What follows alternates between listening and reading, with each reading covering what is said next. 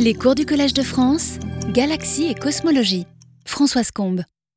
Bonjour à tous. Donc nous allons commencer euh, parler de cette séance de champ magnétique dans l'univers. Donc déjà, le plan de l'exposé, on va essayer de voir que, euh, de décrire un petit peu tout ce qu'on sait sur les champs magnétiques dans l'univers. Il y en a un peu partout. Il y en a dans les noyaux actifs de galaxies, qu'on appelle Active Galactic Nuclei, en A G N. Il y en a dans les étoiles. Il y en a dans les galaxies, dans les amas de galaxies, comme vous voyez un exemple d'un amas euh, où on a une grande région d'émissions euh, synchrotrons, donc le champ magnétique et des électrons relativistes qui tournent dans le champ magnétique. Ce sont des échelles de deux ou trois mégaparsecs, l'échelle de l'amas. On a aussi des champs sur des échelles bien plus grandes que les amas, donc des euh, dix mégaparsecs, les grandes structures. Et donc se pose la question de savoir comment ces champs se forment et s'amplifient, parce qu'on peut les amplifier par effet dynamo, par... Euh, autres effets, mais il faut des graines, des petites, des petites graines de champ magnétique. On va essayer d'expliquer comment ce, les théories actuelles de formation des champs magnétiques, peut-être dans le Big Bang, des champs primordiaux. Donc déjà, pour donner des exemples, on va prendre le centre de notre galaxie, la Voie lactée. Ici, c'est une belle image qui a été faite récemment par MeerKAT. MeerKAT est un nouveau radiotélescope en Afrique du Sud, c'est un précurseur de S K A. Il a soixante-quatre antenne de treize mètres cinq, et il a pointé sur le centre de la galaxie. Comme vous savez, on a Sagittarius A* qui est un trou noir de quatre millions de masses solaires, c'est le trou noir de notre propre galaxie. Il n'est pas très actif, donc ce n'est pas vraiment un A G N, mais on voit des tas de filaments, et on pense que tous ces filaments, il y a un gros arc ici, tous ces filaments sont des manifestations du champ magnétique. On peut mesurer, on va voir comment on peut mesurer le champ. Ici, vous voyez aussi des bulles nord et sud, qui sont un peu coupés. On voit à grande échelle, c'était déjà connu, il y avait des grandes bulles. Dans, ici, c'est une euh, carte de radiocontinuum à un centimétrique. On voit qu'il y a des grosses bulles, et sans doute ces grosses bulles sont dues à des euh, flambées de formation d'étoiles, comme celle-ci, qui est à plus petite échelle, et peut-être aussi euh, des activités du noyau central qui était plus actif autrefois. Aujourd'hui, il n'est pas actif. Donc, quand on fait un zoom sur ces structures, vous voyez l'arc qu'on a vu autour de Sagittarius A*, il est vraiment très fin avec, en faisant encore un zoom ici, on voit comme un millefeuille de, de feuilles, de lignes, de champs. On voit que c'est certainement pas gravitationnel, c'est vraiment le champ magnétique qui fait toutes ces structures-là, des filaments très fins. Ici, on voit aussi des bulles de supernovae, donc on voit que c'est vraiment la formation d'étoiles aussi qui crée ces champs magnétiques, puisque lorsqu'une étoile explose en supernovae, il y a beaucoup d'émissions synchrotrons, des restes de supernovae. Tout ça, ce sont des cartes à six centimètres de longueur d'onde, donc toujours centimétrique, et toute l'émission est due à une émission synchrotron, d'électrons, de plasma, qui tournent dans un champ magnétique. On voit ici un zoom des filaments, on voit que c'est toujours des filaments très fins, si on a beaucoup de résolution, qui euh, trace le champ magnétique. Alors il y a aussi euh, du champ magnétique très fort dans les étoiles. Euh, une des principales, le, évidemment, la, la contraction produit plus de champ. Pourquoi ? Parce que c'est un petit peu comme le moment cinétique, le moment angulaire. Le, il se conserve. Ici, on a un flux qui se conserve d'après les équations de Maxwell. Euh, la, donc B S, le flux, euh, donc le B multiplié par la surface va être presque constant. Donc si on concentre la matière dans un petit volume, on va euh, augmenter le champ magnétique d'autant. Alors si on va euh, concentrer, après une supernovae, on concentre la matière dans une étoile à neutrons qui fait par exemple dix kilomètres de rayon alors que le Soleil ferait sept cent mille kilomètres.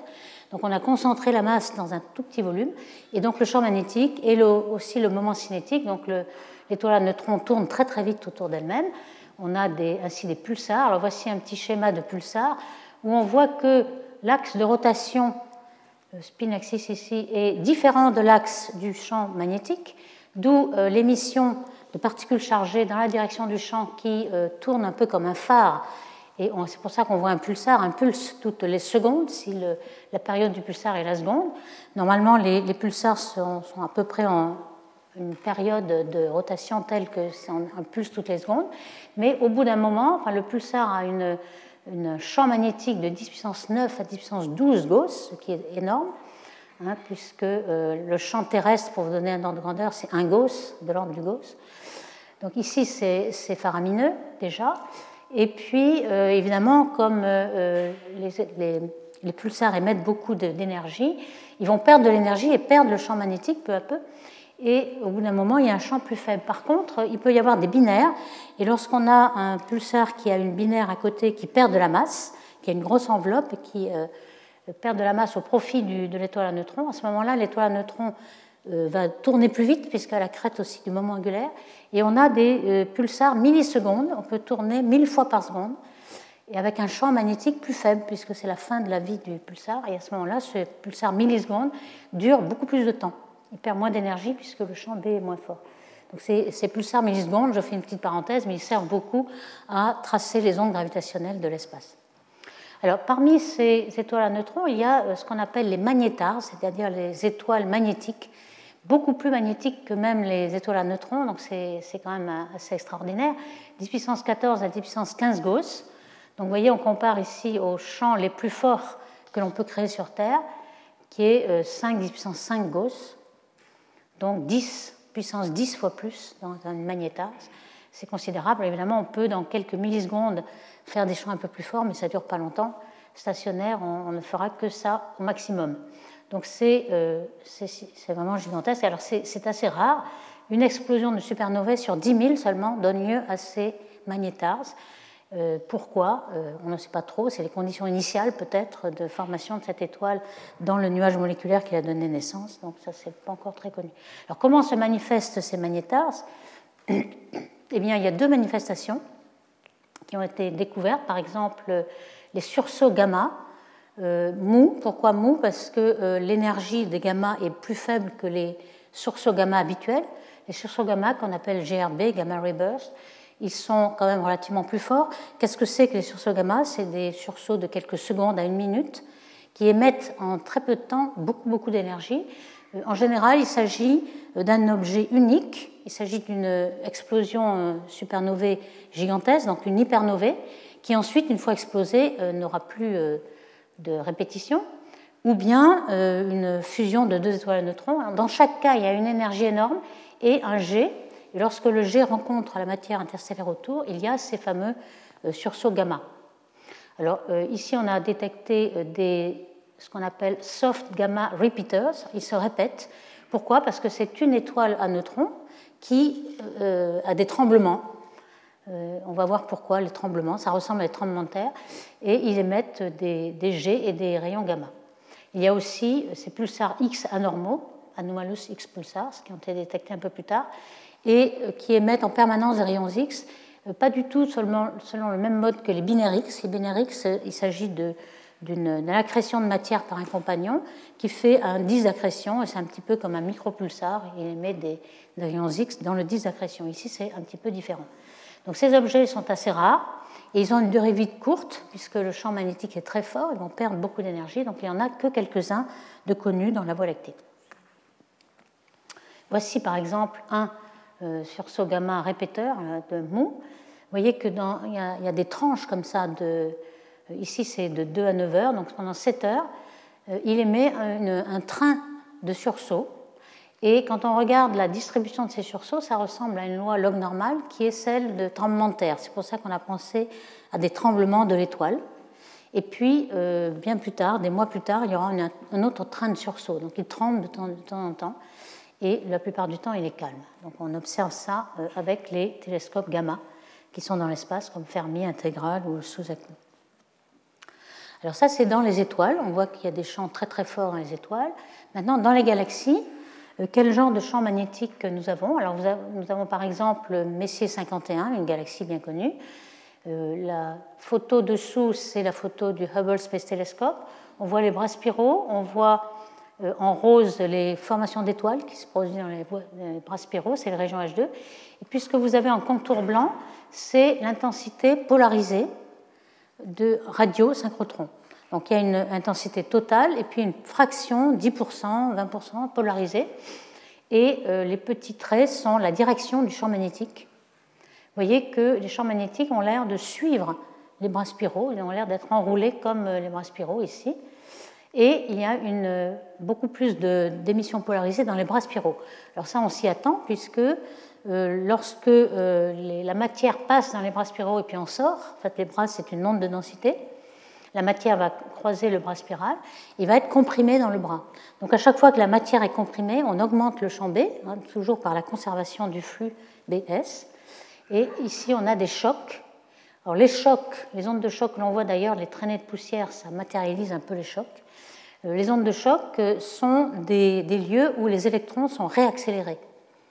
Pourquoi ? Parce qu'il euh, y a un champ magnétique, des chocs, et lorsqu'on traverse le choc euh, dans un sens et dans l'autre, on peut le traverser mille fois grâce au miroir magnétique qui, qui force l'électron à traverser le choc. Et on appelle ce, ce phénomène le phénomène de Fermi, ou bien le diffusive acceleration in shocks. Et dans les électrons sont accélérés, donc il y a beaucoup plus de, d'émissions synchrotrons et beaucoup plus de champs magnétiques aussi. Alors ici, vous avez euh, une résolution assez faible, quinze secondes d'arc, le lobe qui était représenté ici, à six centimètres. Et lorsque on va à plus haute résolution, ici c'est huit secondes d'arc, euh, on, on voit aussi l'émission polarisée. On voit que cette fois, quand on, on s'approche du bras, on voit que l'émission n'est pas très polarisée sur le bras spiral. Alors ça, c'était une surprise. Pourquoi ? euh, Simplement, dans le bras spiral, il se forme beaucoup plus d'étoiles. Le gaz est comprimé, il se forme des étoiles. Et il y a un euh, feedback, une explosion de supernovae qui rejette le gaz. Et ça, ça produit du, de l'aléatoire, en fait, en quelque sorte. Ça randomise un peu le champ B. Et le champ B ne, est toujours aussi intense, mais dans toutes les directions. Donc le vecteur, en moyenne, va s'annuler, même si euh, la valeur de module B, B au carré, va être non nulle, bien entendu. Mais il va être très difficile d'avoir une orientation bien précise. Et donc, dans les bras, la polarisation décroît, vraiment, lorsqu'on est exactement sur le bras. En orange, là, ce qu'on voit, c'est une carte du gaz moléculaire qui est vraiment euh, comprimée dans le bras et qui forme des étoiles. Et on voit que, finalement, l'émission polarisée est dans l'interbras. Ici, par exemple, on voit la même chose, mais avec l'émission totale. Et on voit que l'émission totale est assez forte dans le bras, contrairement à l'émission polarisée. Donc, ça veut dire qu'en effet, le champ B est toujours là, mais il est désordonné, dû à cette randomisation du champ par les, la formation d'étoiles. Alors parfois, euh, il y a, on n'a pas le signe du champ B ici dans ces petits vecteurs. Euh, parfois, il y a une symétrie totale entre les bras. On dit que c'est un mode M égale deux. Parfois, le champ change de sens dans l'autre bras, c'est M égale un. Et ça, on ne sait pas pourquoi. En fait, c'est probablement elle vibre sur, selon plusieurs modes. Certaines galaxies sont dans M égale quatre, M égale deux, et cetera. Euh, il y a encore des, des choses qui ne sont pas connues dans les galaxies. Euh, l'index euh, de la, l'émission radio. Alors, qu'est-ce que c'est ? On sait que cette mission radio, là, dans Messier cinquante et un, elle est due à l'émission synchrotron, comme on le disait. Cette émission synchrotron se caractérise par une loi de puissance, c'est-à-dire que le flux S est une fonction de la puissance de la fréquence nu avec la loi de puissance alpha, la pente moins alpha. Cette pente moins alpha, elle est due à plusieurs choses. Elle est surtout due au spectre en énergie des électrons. On a un nombre d'électrons d'une énergie donnée. Lorsqu'on accélère les électrons, on a toutes les énergies possibles. Et puis, au bout d'un certain temps, les électrons rayonnent de l'émission synchrotron et ceux qui ont le plus d'énergie vont le perdre encore plus vite. D'où la, la pente, la, la loi de N en fonction d'énergie, le nombre d'électrons en fonction de l'énergie, va être de plus en plus pentu vers les hautes énergies. On aura beaucoup moins, on aura un déficit d'électrons de haute énergie. Et pareil pour l'émission synchrotron, la pente va devenir plus pentue. Au départ, donc, lorsque les électrons sont accélérés, on a une pente alpha assez faible. Alors ici, on a porté l'index, c'est justement le alpha. Lorsque c'est faible, on a zéro virgule six par exemple, en rouge.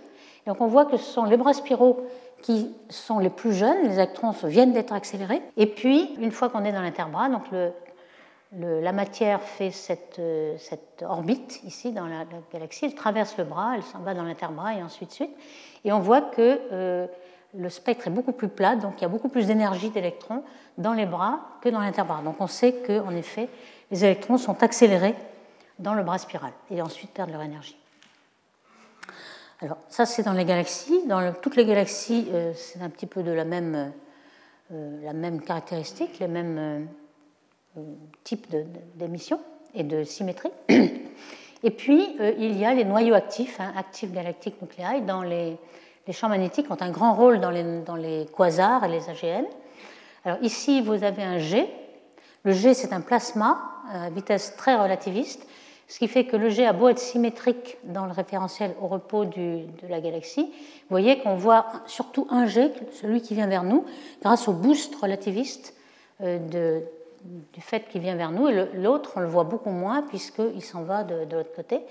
Et puis, de même, on dirait qu'il est plus proche simplement parce qu'il vient vers nous et qu'il a moins de retard pour arriver à l'observateur.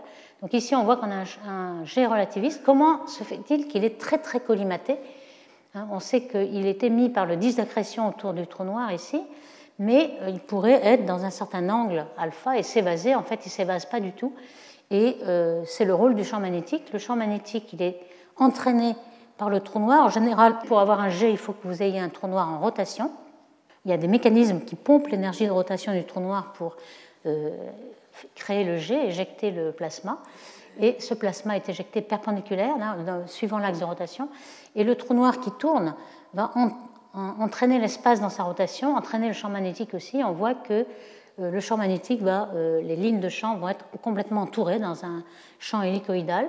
Et ce champ qui va être très euh, contraint va contraindre aussi le plasma, les électrons et les protons euh, qui forment le jet. Et il va être confiné le long du, le long du jet. Donc c'est bien le champ magnétique, les lignes de champ qui sont enroulées par la rotation du trou noir, qui va euh, créer ce jet collimaté. Alors comment on mesure tous ces, l'intensité de ces champs B ? Eh bien, il y a un phénomène, la rotation Faraday, qui nous est très utile, comme on va le voir, euh, qui est que le fait que lorsque vous avez un, un, champ, une, un champ de rayonnement polarisé de façon linéaire, par exemple un champ électrique E, ici, vous passez une zone avec un champ B, mettons parallèle à l'axe des Z, et ce champ B va faire tourner la polarisation, comme vous le voyez ici, régulièrement. Et cette rotation, elle est proportionnelle à la longueur d'onde au carré, à laquelle vous allez mesurer cette, ce rayonnement. Alors ça, c'est très intéressant parce que, évidemment, si vous mesurez le, le champ électrique à la sortie, vous ne savez pas de combien il a tourné. Mais si vous le mesurez à des lambdas très proches, de manière à ce qu'il n'ait pas tourné de deux pi, d'un tour complet, vous allez pouvoir savoir exactement quelle était le, l'orientation d'origine grâce à ce lambda deux. Donc on observe à six centimètres, on observe à trois centimètres, on observe à quatre centimètres, et on a ce qu'on appelle une mesure de rotation en radians par mètre carré. Cette mesure de rotation, c'est proportionnel à la densité de l'électron, du plasma, et puis au champ magnétique qui est selon la ligne de visée D L. Donc c'est ça qu'on va mesurer. Alors évidemment, là, vous allez mesurer le produit N E B. Il n'est pas encore bien déterminé avec cette seule mesure, mais on a d'autres mesures, comme par exemple la mesure de, de, de rayonnement synchrotron, qui lui euh, est fonction de la densité d'électrons avec une certaine énergie et aussi du champ au carré, B deux. Donc on va pouvoir distinguer, lever la dégénérescence du produit ici avec l'émission synchrotron. On peut aussi mesurer le champ B en supposant qu'il y a une équipartition entre l'énergie magnétique par unité de volume, c'est B deux sur deux mu zéro, ou l'énergie thermique du gaz, parce que la turbulence va échanger entre euh, l'énergie thermique et magnétique. L'énergie thermique, c'est ρ Cs au carré, Cs la vitesse du son. Et ce qui est vrai, en effet, lorsqu'on a près d'un, d'un trou noir euh, le champ magnétique, on a à peu près équipartition. Ou alors, on, on utilise la méthode du retournement. Ici, vous avez le flux en fonction de la fréquence. On a vu que c'est une loi de puissance. En log-log, c'est une droite. Et en général, cette droite ne monte pas jusqu'à l'infini, évidemment. Il y a une, euh, un moment où la, le rayonnement est self-absorbé, auto-absorbé, et cette, euh, ce retournement permet aussi de, d'avoir le, l'amplitude du champ B, et tout ça est cohérent en général. Alors, la structure du champ dans les jets.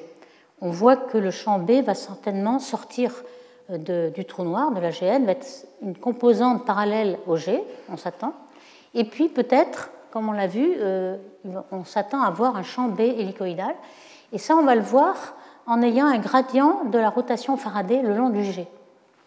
Et c'est ce qu'on voit. Alors, euh, pour résoudre le jet, il nous faut une résolution spatiale énorme, puisque le jet, c'est de l'ordre du parsec, dix parsecs, alors que ces, euh, ces euh, trous noirs et, et jets sont en général à des mégaparsecs de distance. Donc, il nous faut une résolution très grande, que l'on obtient seulement avec la très grande base, interférométrie à très grande base, V L B I ou V L B A, ce qui veut dire Very Long Baseline Array, ou Very Long Baseline Interférométrie. Et on a euh, toutes ces petites orientations de polarisation, et on peut avoir des gradients le long du jet, de l'index et puis aussi de la rotation Faraday. Alors il faut évidemment que le, le champ B ne soit pas randomisé, comme on avait vu dans les bras spiraux. Euh, on peut avoir euh, des champs qui sont très, euh, très orientés, hein, de la matière qui va être très orientée euh, et le champ très orienté par rapport à la matière. Ici, on a plusieurs cas, vous voyez, complètement isotropiques, par exemple euh, lorsque le champ B était randomisé dans un bras spiral, ou bien euh, randomisé à moitié, ou bien complètement aligné. Alors ça, on le sait parce que euh, le rayonnement, même que ce soit optique ou radio, peut s'aligner, la poussière par exemple, peut s'aligner euh, selon le champ magnétique. Alors comment la poussière s'aligne ? euh, J'ai pris une petite image où on considère que les, le petit grain de poussière, il n'est jamais sphérique bien sûr, il a un axe privilégié. On va penser qu'il représente une toupie. La toupie, c'est un petit grain de poussière.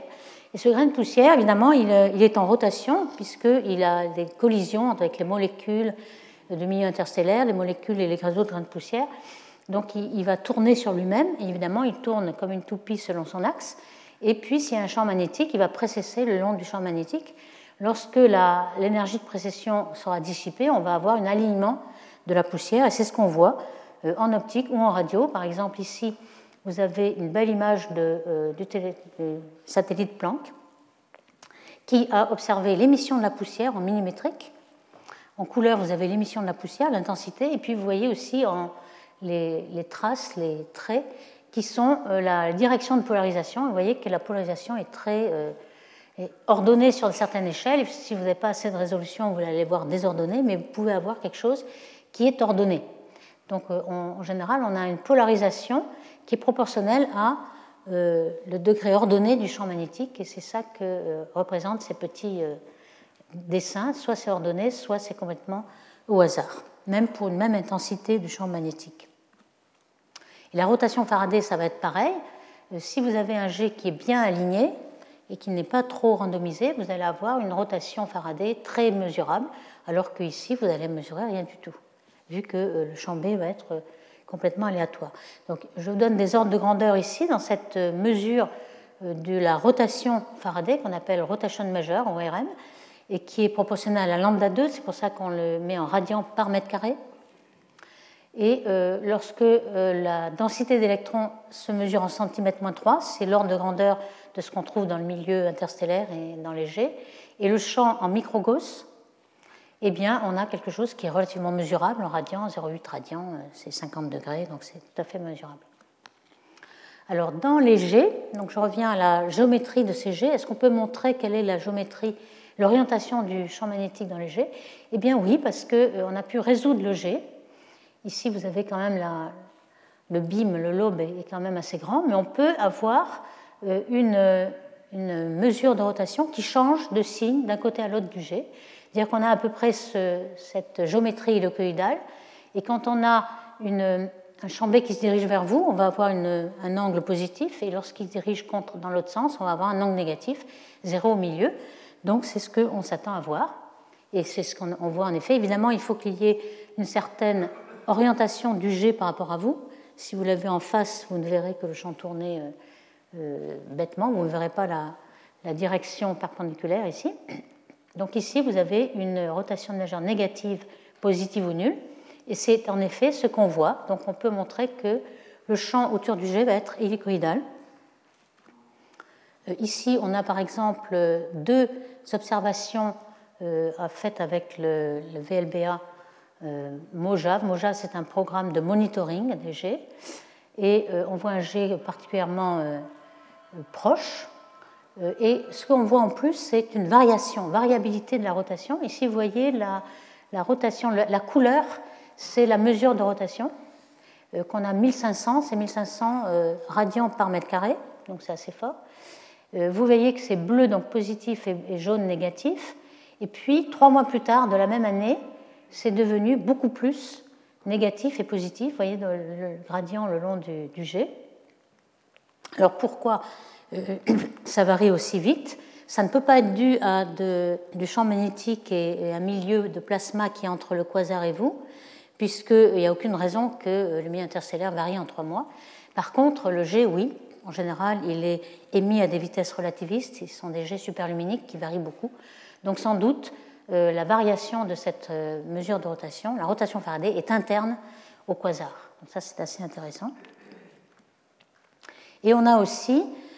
pour confirmer un peu l'aspect hélicoïdal du jet, on a l'index spectral qui varie en fonction de, du G. Vous voyez que le, le signe de l'index euh, plus ou moins aplati euh, a cette forme d'hélice. Donc plusieurs indices nous montrent qu'on a cette géométrie de G euh, à laquelle on s'attend d'ailleurs, puisque quand on fait des simulations numériques, donc j'ai ici un schéma euh, fait par Ushida et al, où vous avez un disque d'accrétion autour d'un trou noir, hein, et puis des lignes de champ qui sont matérialisées ici par euh, des, des lignes rouges. Et lorsque vous mettez euh, le tout en rotation dans la simulation numérique, vous voyez que euh, les lignes de champ vont à la fois euh, s'enrouler, et puis euh, il y a tout de même un jet qui en, entraîne tout le champ euh, dans la direction du jet. Donc on s'attend à cette géométrie-là, et en effet on peut, par la rotation Faraday, euh, savoir euh, la confirmer et puis savoir euh, les, les caractéristiques euh, quantitatives. Vous voyez qu'on peut aussi, dans, le, dans cette mesure de rotation Faraday, qui est assez euh, utile, euh, avoir la géométrie. Est-ce qu'il euh, est derrière ou devant la géométrie à trois D, que l'on n'a en général pas sur du radiocontinuum, qui n'a pas de fréquence. Et euh, par exemple, ici, on aurait quelque chose qui vient vers vous, et puis ensuite euh, qui s'en éloigne. Ici, c'est négatif, ici, positif. Donc, cette signe de polarisation euh, est très utile aussi pour avoir la structure du champ B à trois dimensions. Alors on s'est aperçu, même quand on résout cette fois-ci le G, on n'a pas seulement un gradient le long du G, mais on peut avoir la, la résolution à au parsec près, puisque en général c'est dix parsecs le G. On s'est aperçu qu'il y avait deux régions, en fait, une qui tournait dans un sens, donc le champ B est hélicoïdal, mais quand on fait une coupe perpendiculaire au G, on a un peu ce schéma, donc, euh, un petit peu comme si on avait un champ électrique, enfin, disons un courant. Ici, on aurait l'A G N, le trou noir, avec le G qui est symbolisé par la flèche en gris. Et puis le courant est dans les petites flèches en noir. Il y a un courant qui se dirige vers le trou noir, de chaque côté du G. Et ce courant donne un champ magnétique qui est dans un sens, comme vous le voyez ici. Et puis, en dehors du G, il va dans le sens contraire. Alors ça, c'est un petit peu euh, logique, puisque vous ne pouvez pas avoir un, un courant dans un sens qui ne revient pas dans l'autre. Hein. Le, Le plasma est neutre en moyenne. Si vous avez un courant d'un côté, euh, il faut quand même s'occuper de la, du retour du courant. Donc le, le courant retourne dans l'autre sens, dans la partie euh, externe, et évidemment le champ euh, change de signe euh, dans cette partie-là. Alors par exemple, c'est ce qu'on voit dans ce jet. Euh, au bord, au centre du jet, on a un gradient de la rotation Faraday qui passe de positif à négatif ici, et puis ensuite, au bord du jet, elle va dans le sens contraire. Donc de négatif à positif. Donc on a bien changé la rotation Faraday et le signe du champ magnétique. Donc c'est ce qu'on pense un petit peu comme un câble coaxial dont on a l'habitude sur Terre. On a un courant qui va dans un sens et une gaine avec une, une épine dorsale dans la gaine ici, et ça redescend de l'autre côté. On appelle ça une batterie cosmique. Ça a été étudié par plusieurs auteurs, dont Kontopoulos et al par exemple, où il a ce genre de, de structure. Au centre, vous voyez qu'il y a un sens de, de champ magnétique et de courant, et ensuite, le courant redescend de l'autre côté et donne un champ magnétique dans l'autre sens. Donc, c'est le modèle champ toroïdal. Et alors, là, c'est intéressant de voir que tous les A G N euh, propagent le champ magnétique qu'ils forment avec leur rotation très forte autour du disque d'accrétion, et ils envoient énormément d'énergie et de champs champ magnétiques dans l'espace. Et ça peut aller à très grande distance. Les jets radio sont en général de un mégaparsec, ça dépasse largement la galaxie, et les jets radio supergéants peuvent être de dix mégaparsecs. Donc ça va même au-delà d'un groupe. Donc il est possible que les noyaux actifs puissent donner des graines de champs magnétiques qui pourront ensuite être amplifiés par, par ailleurs. Alors ça, c'est au niveau des euh, noyaux actifs. Euh, au niveau des amas de galaxies, que se passe-t-il? Vous avez un amas, par exemple, la Bell trente-trois soixante-seize.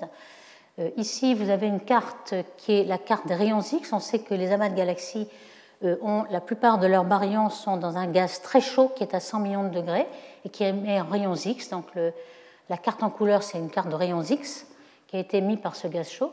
Et puis les contours jaunes, ce sont les contours radio de l'émission synchrotron en ondes centimétriques. On a en général ce genre de reliques.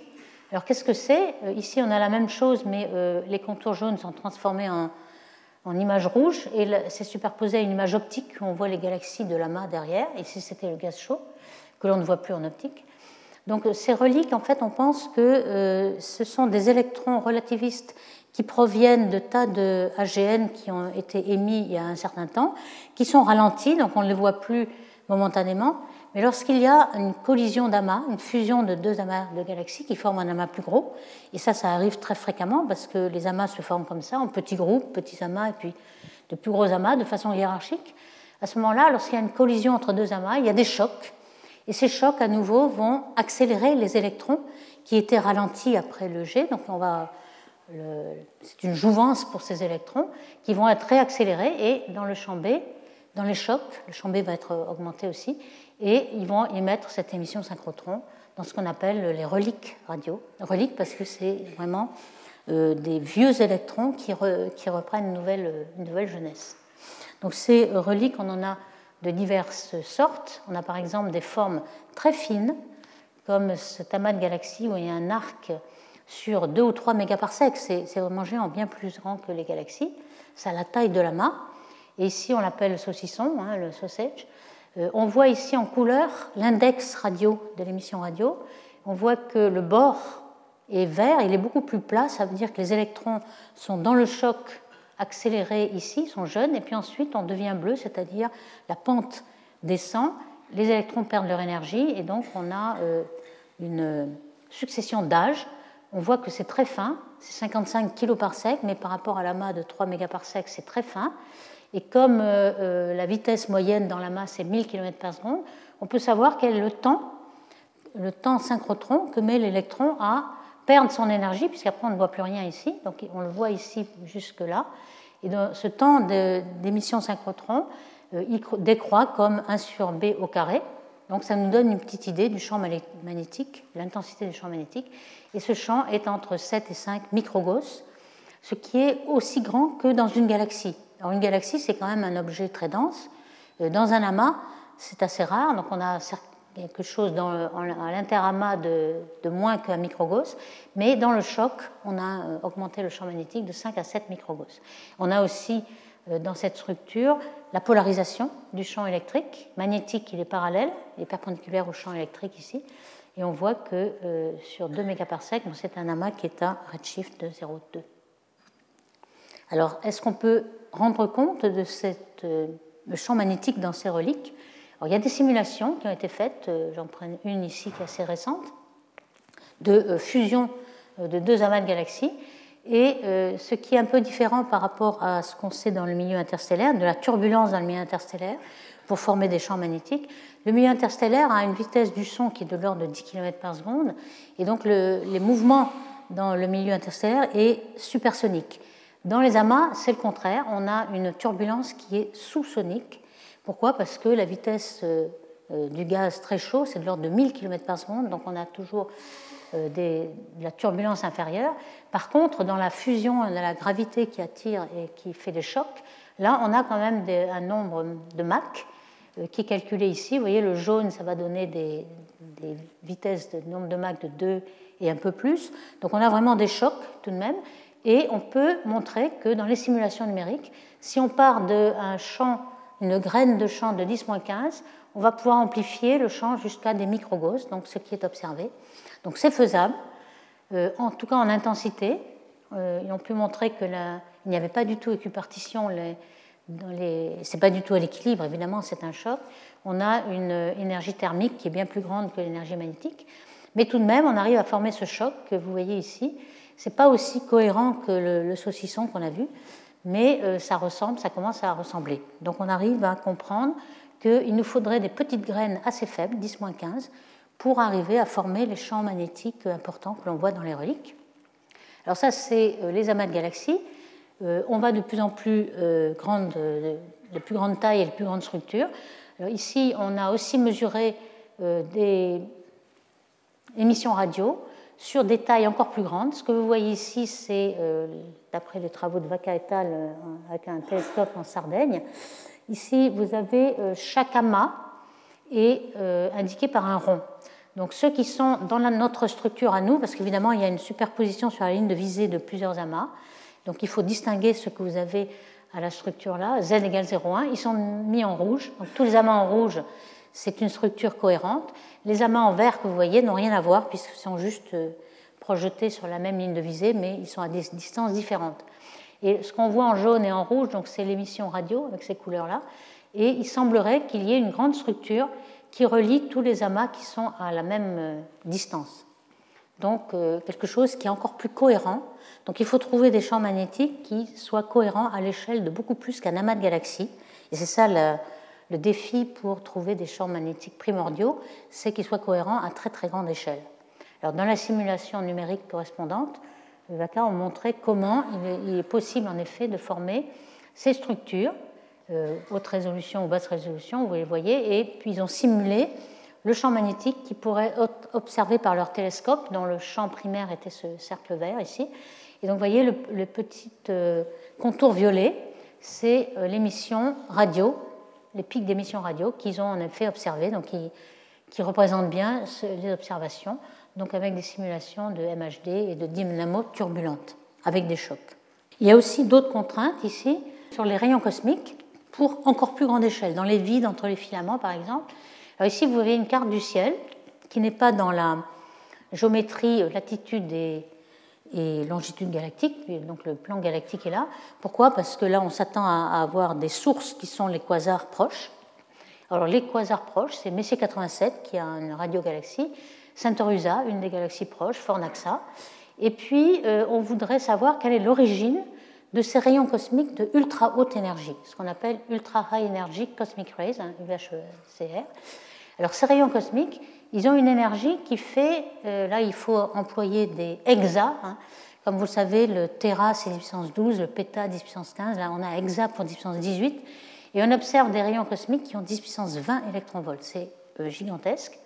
On pense qu'il n'y a que les quasars qui pourraient émettre ces rayons cosmiques, et puis on voudrait savoir d'où ils viennent, mais on n'arrive pas vraiment à le savoir. Il y en a vingt-sept qui ont à peu près soixante hexa électronvolts, et qui sont indiqués par ces ronds noirs, hein, ce que vous voyez là, mais qui n'a pas l'air de correspondre à la direction des, euh, des trous noirs les plus proches.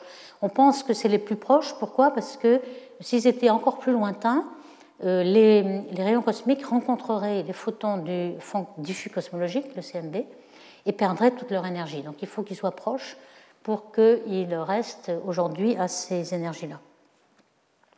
Alors pourquoi on ne les voit pas ? On n'arrive pas à trouver leur source, eh bien voilà, on pense qu'ils sont, à partir de la source jusqu'à l'observateur, ils parcourent un, un espèce de chemin au hasard, un chemin, euh, un parcours très bizarre, et ce parcours va nous renseigner justement sur le champ magnétique qu'ils rencontrent dans les vides ou dans les grandes échelles.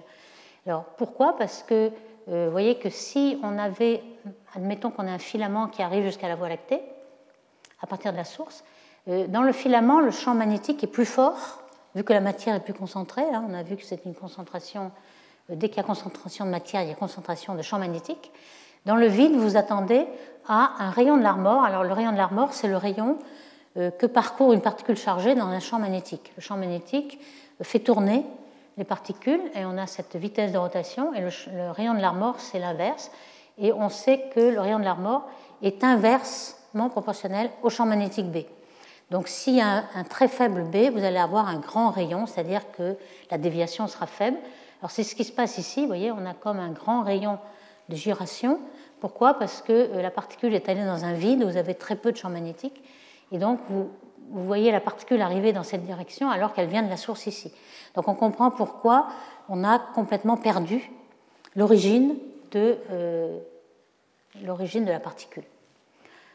Alors avec ça, on peut quand même dire que euh, le champ dans les vides devrait être de l'ordre de dix douze Gauss, parce que quand même, on a une certaine trajectoire qui est déviée. Alors quand on regarde un petit peu les modèles qui sont faits, vous voyez si on a des filaments cosmiques ici et des sources en rose, euh, si la source, euh, le, le rayon cosmique qui a été émis euh, suit un filament, alors le champ magnétique est quand même beaucoup plus fort et euh, il va être piégé un peu dans le filament. Il va suivre le filament. Par contre, s'il sort carrément du filament, il va être presque en ligne droite. En fait, il va être dévié très faiblement avec un rayon de courbure très long. Et donc, on perd complètement, euh, au bout d'un certain temps, on perd complètement la, l'origine de ces, de ces particules. Alors, il n'y a pas que les particules, il y a aussi euh, les rayons gamma qui sont émis par les, les trous noirs, les quasars. rayons gamma de très haute énergie. Cette fois-ci, c'est le téraélectronvolt pour ces rayons gamma. Avec un, un certain angle d'ouverture, on a vu que les jets euh, étaient très collimatés, bon, les rayons gamma aussi. On va supposer θc un petit peu plus fort que pour le dessin ici.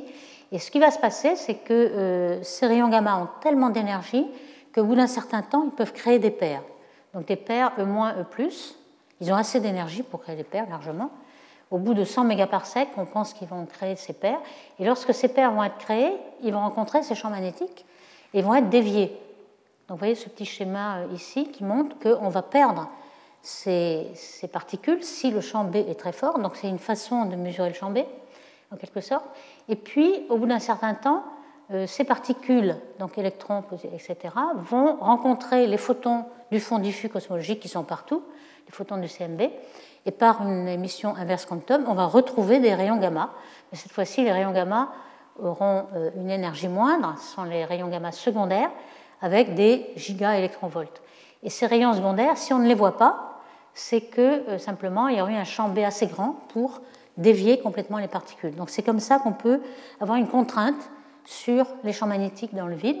Ici, vous voyez ici un exemple de ce, d'une source gamma où on avait observé en rouge ces énergies-là.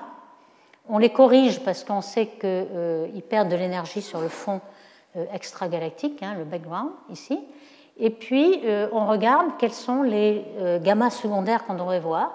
Et si on ne les détecte pas, et c'est le cas, on ne les a jamais détectés en fait, on peut avoir des euh, limites supérieures ou inférieures de champs magnétiques.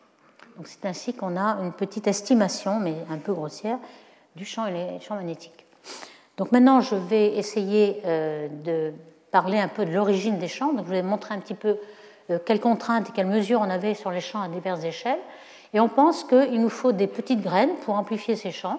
Et ces graines peuvent exister peut-être au moment où il y avait des plasmas dans l'univers, donc près du Big Bang. Vous savez qu'il y a eu de la recombinaison trois cent quatre-vingt mille ans après le Big Bang, où on a le plasma qui se recombine en atomes.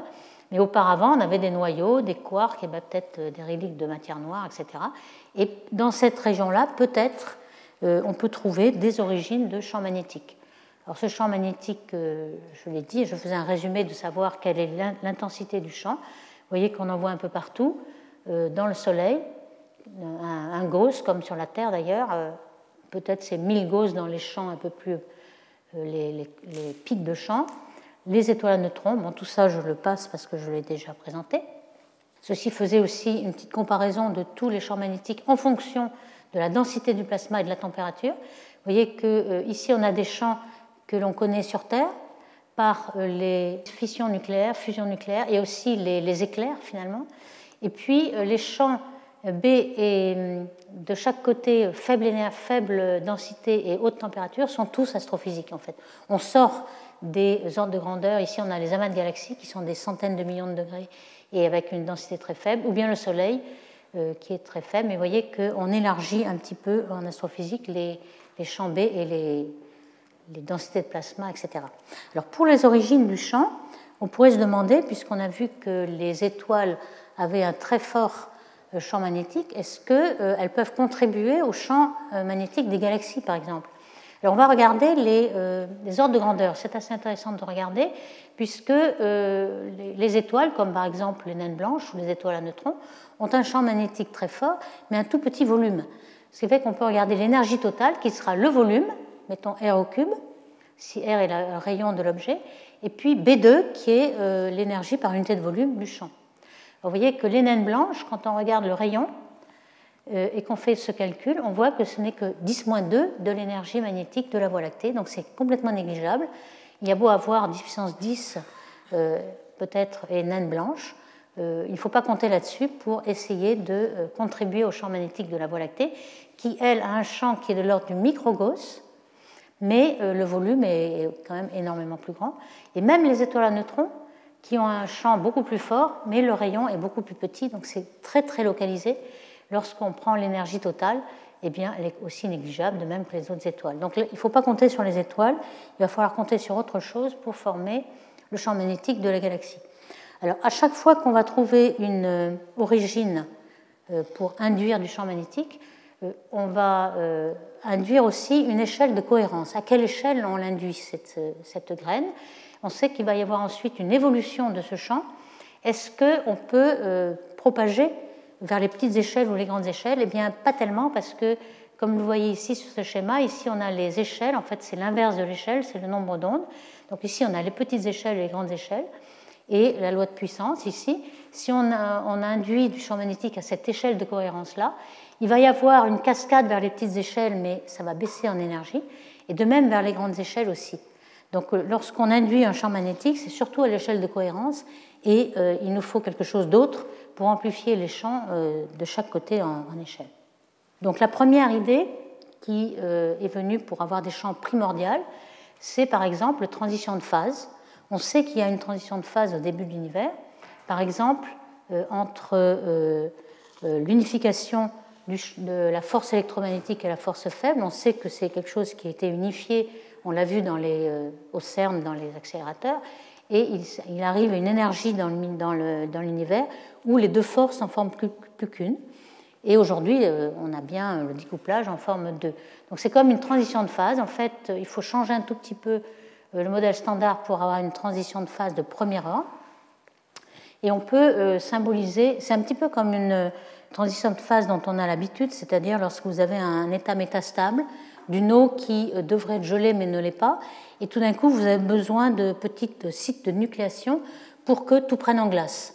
Donc on a quelque chose de ce genre, où on a un, un équilibre qui serait là, d'un, d'un vrai vide, avec une, un champ scalaire phi, et normalement on est métastable à un moment donné, et on a des bulles de vrai vide qui vont se décaler et ensuite envahir tout, tout l'espace. Et donc cette transition de phase va créer à la fois des bulles, des collisions de bulles, et puis beaucoup de turbulences dans le milieu. Et donc ça a été calculé par Ellis et al., qui essaie de montrer, soit par la turbulence ici, soit par les collisions de bulles, si vous arrivez à former un champ, des graines de champs magnétiques qui ont le bon ordre de grandeur, parce qu'ici vous avez le champ magnétique, mais avec des limites supérieures. Vous avez une limite qui est due à B B N, c'est-à-dire la, la nucléosynthèse primordiale dans le Big Bang. On sait qu'il ne peut pas y avoir un champ magnétique très fort à cette époque-là, dans le premier quart d'heure de l'univers, sinon vous n'aurez pas la, même, la bonne abondance de deutérium, de lithium, et cetera. Donc ça, c'est une limite. On a aussi une limite qui est due au fond cosmologique, parce que vous n'auriez pas les anisotropies, tout ce qu'on voit dans le champ. Et puis vous avez une limite inférieure due aux quasars et aux blazars. Donc tout ce qui est en blanc est permis, c'est là qu'on s'attend à trouver. Et en effet, alors selon, en faisant varier beaucoup les paramètres, hein, je ne rentre pas dans le détail, il serait possible, avec ces transitions de phase, de former des graines de champ primordial. Donc c'est une possibilité. Il y en a une autre qui a été aussi euh, étudiée, pas mal, c'est l'inflation. On sait que, on ne sait pas si l'inflation existe ou pas, mais l'inflation a été euh, proposée pour résoudre des tas de problèmes, par exemple le problème de l'horizon, le problème de la platitude de l'univers. Donc pour l'instant, euh, quand on regarde les modèles de Big Bang, euh, l'inflation est une des, des principales théories qui permet d'expliquer l'origine de l'univers. Donc si on a une inflation, peut-être qu'on pourrait avoir, euh, induire, en tout cas, parce que évidemment l'inflation, c'est que vous amplifiez des petites échelles quantiques à des échelles macroscopiques. Donc le champ B devrait aussi euh, être fortement, fortement amplifié ici. Euh, un, un article récent de Kamarpour euh, cette année euh, montre, en faisant varier beaucoup de paramètres, en, encore à nouveau, qu'il serait possible d'avoir une énergie. Alors ici, ce que vous voyez en très plein, c'est l'énergie du champ électrique, qui est toujours un peu plus grande que l'énergie du champ magnétique. Et vous voyez en, en, en violet le, le champ de l'inflaton. Alors l'inflaton, c'est un champ scalaire. On en connaît un qui est le champ de Higgs, donc il a pris celui-là. Et puis, il a essayé de faire varier les paramètres de couplage. Et on voit qu'ici, il faut s'arrêter, son modèle n'est plus t- très valable parce qu'on aurait une réaction, ici un feedback. Mais il arrive à former des champs magnétiques qui seraient du bon ordre de grandeur. Donc ces deux possibilités sont peut-être prometteuses. Et euh, il faut quand même, là je disais qu'il y avait un, une limite donnée par le, le, le fond diffus cosmologique qui, en effet, avec euh, par exemple le satellite Planck, a mesuré les polarisations du champ B, et on sait qu'il y a, euh, euh, on ne peut pas avoir un champ trop grand, sinon euh, on n'aurait pas les observations que l'on a. Ça, ça a été calculé par exemple par Bonvin et al. En fonction des calculs de Biceps. Alors ça, c'est un petit peu daté, puisqu'on sait que Biceps deux euh, se trompait sur le champ, les modes du champ B, la polarisation du champ B, il l'avait confondu avec la poussière. Je vous ai montré tout à l'heure que la poussière dans le satellite Planck avait beaucoup de polarisation, et il était très difficile de trouver un endroit sans poussière, donc peut-être que euh, les avant-plans ici sont en train de nous fausser euh, à la mesure. Alors, est-ce qu'on a des champs B, est-ce qu'on peut mesurer des champs B dans l'univers jeune? Je vous ai montré des tas d'exemples dans les quasars, dans les amas, et cetera. Mais c'était quand même un redshift assez bas. Alors, on peut mesurer euh, la, la mesure de rotation Faraday euh, résiduelle lorsque on a enlevé euh, tout ce qui est dû euh, aux avant-plans. C'est ça la difficulté de regarder ce qui se passe à grand redshift, c'est qu'on a beaucoup de choses entre euh, les objets à grand redshift et nous.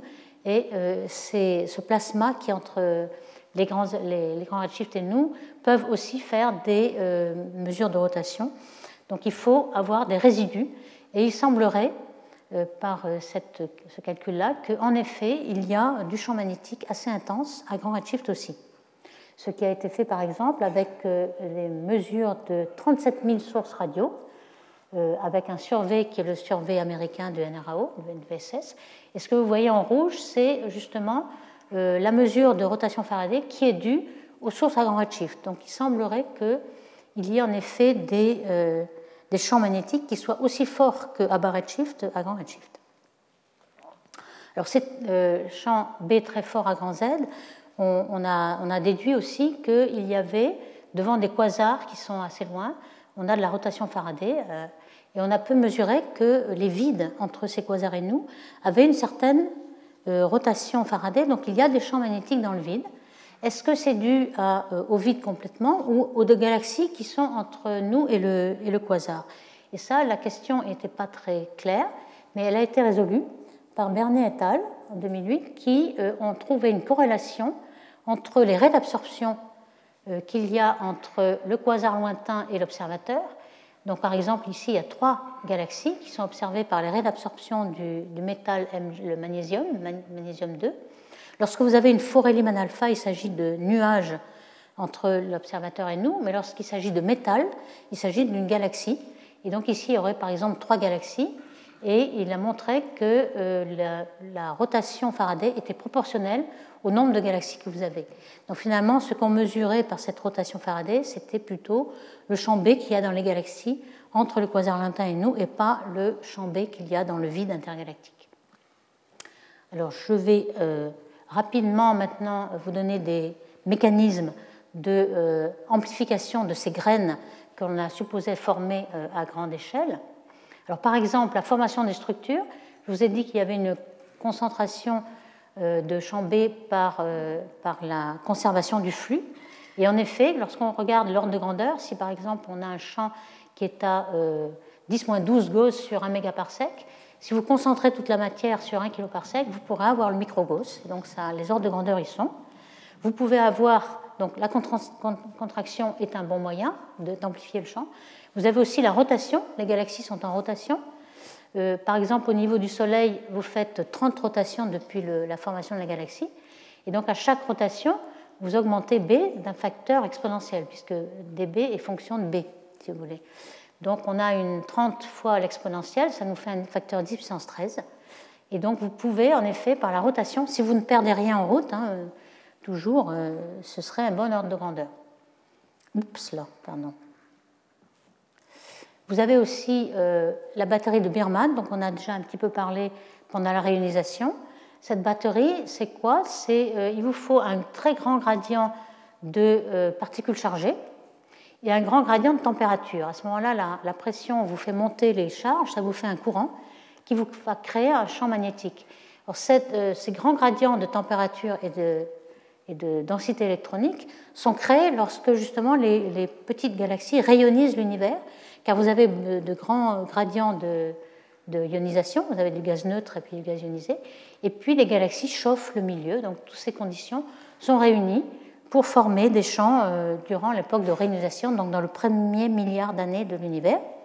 Ceci a été euh, euh, simulé par Gnegin et al. Ici vous avez la densité des neutres, densité du gaz, et le champ magnétique qui est en effet euh, fort assez dans les... Euh, gaz dense. Vous avez aussi l'instabilité de Weibel, qui est bien connue dans les plasmas proches et qui est due à une instabilité de deux courants, un courant soit dans les sens contraires, soit un courant chaud, un courant froid.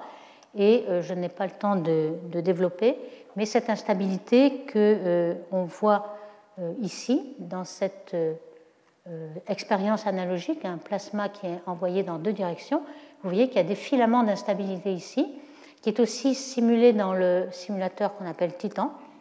Vous voyez ces, ces filaments. Et cette instabilité de Weibel est aussi euh, observée dans les supernovae et dans les noyaux de galaxies. Donc encore un mécanisme d'instabilité pour faire croître le champ B. Euh, on va en entendre parler avec le séminaire de, euh, de Mathieu Langer tout à l'heure, avec euh, dans la réalisation. Euh, ici, dans les filaments cosmiques, euh, il y a en effet euh, des courants qui sont prévus lorsqu'il y a accrétion de gaz et ces courants vont former un champ magnétique ici. Dans les galaxies, la rotation différentielle, on en a déjà parlé. Et les simulations euh, montrent bien l'efficacité de, ces, de cette amplification. Vous voyez les grandes structures ici, euh, les chocs qui se forment lorsque euh, les filaments accrètent la matière. Et en effet, comme euh, on le prévit, on prédit, ici on a des, des courants et des champs magnétiques qui sont euh, dans les chocs et dans les grandes structures. Alors ici, on, on a porté la, la vorticité. La vorticité, c'est la rotation de V, donc la turbulence. Et c'est par la turbulence que vous avez un effet dynamo qui va augmenter votre champ magnétique. Donc cette vorticité-là va vous montrer à quelle vitesse vous allez, euh, vous allez amplifier le champ B. Alors ici, vous avez des ordres de grandeur en fonction du redshift, donc du temps de l'univers. Ici, le début de l'univers et ici, aujourd'hui. Et puis, vous avez la, le rapport entre cette vorticité et l'âge de l'univers. Donc en combien de temps vous pouvez euh, avoir des ordres de grandeur d'amplification de, euh, du champ. Donc vous voyez ici, pour les amas de galaxies, c'est très fort, vingt-cinq. Lorsqu'on est à dix puissance sept K degrés K. Et puis, selon la taille de la structure, la température, on a des euh, nombres de retournements, donc d'amplification, qui sont variables, mais euh, qui vous montrent qu'il est très possible d'amplifier toutes ces graines et de former le champ magnétique. Donc, en résumé, on a vu que le champ magnétique était important un petit peu à toutes les échelles de l'univers. On, on sait maintenant qu'il s'agit donc de... de choc et de conservation de, de champ B dû à la contraction, euh, l'accélération des électrons dans le choc et la, la, l'augmentation de B dans les chocs. Et on, on pense qu'il s'est formé au début de l'univers, à toutes les échelles, à grande échelle comme à petite échelle, des euh, petites graines qui seraient de l'ordre de dix moins douze à dix moins quinze Gauss et qui euh, seraient augmentées par la rotation, par euh, les fusions d'amas de, de galaxies, et cetera, jusqu'à des champs que l'on voit aujourd'hui de micro-Gauss dans les galaxies. Ok, je m'arrêterai là. Merci. Retrouvez tous les contenus du Collège de France sur w w w point collège tiret deux tiret france point f r.